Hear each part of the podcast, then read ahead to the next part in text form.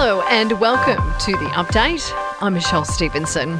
Well, as expected, Brisbane will be the home of the 2032 Olympic Games. International Olympic Committee has the honor to announce that the Games of the 35th Olympiad are awarded to Brisbane, Australia.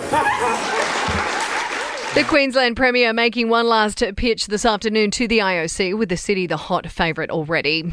To COVID news, and Modbury cluster has grown to 12 in South Australia, with six new cases recorded just this afternoon. SA Health has now issued new alerts for high risk spots across Adelaide as we near the end of day one of a seven day statewide lockdown.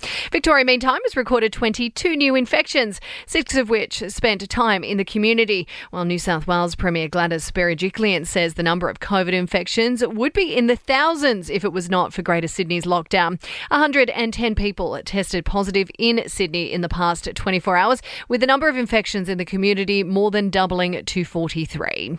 The PM has hit back at claims that the sluggish vaccine rollout is to blame for the current lockdowns. So far, only 14% of the eligible population is fully inoculated. Scott Morrison insists Australia will hit its target, says more doses come online. We've had significant challenges with this program as many countries have. But what matters is how you respond to them.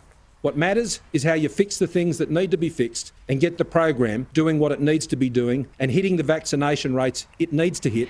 Retail turnover has fallen 1.8% in June. Victoria was hit hardest, followed by New South Wales. And a woman is accused of posing as a gem expert at a London jeweller and swapping almost $8 million worth of diamonds with pebbles. To sport now, an Australia's softball campaign at the Tokyo Olympics has begun with an 8 1 loss to host nation Japan. The Australian men's cricket team has thumped the West Indies by 133 runs in a one day international. In your entertainment news, Britney Spears has revealed she's not even close to wrapping up her conservatorship battle. The singer posting a message on social media insisting there are more fireworks to come until she regains control of her life. J-Lo was seemingly a little uncomfortable during her last TV interview, the singer awkwardly ignoring questions about her current relationship with Ben Affleck. And a snippet of Kanye's new track got a sneaky release, the tune featuring in a new ad for Beats by Dre during the NBA Finals. And that's the latest from the Nova Podcast News team. We'll see you tomorrow morning for another episode of The Update.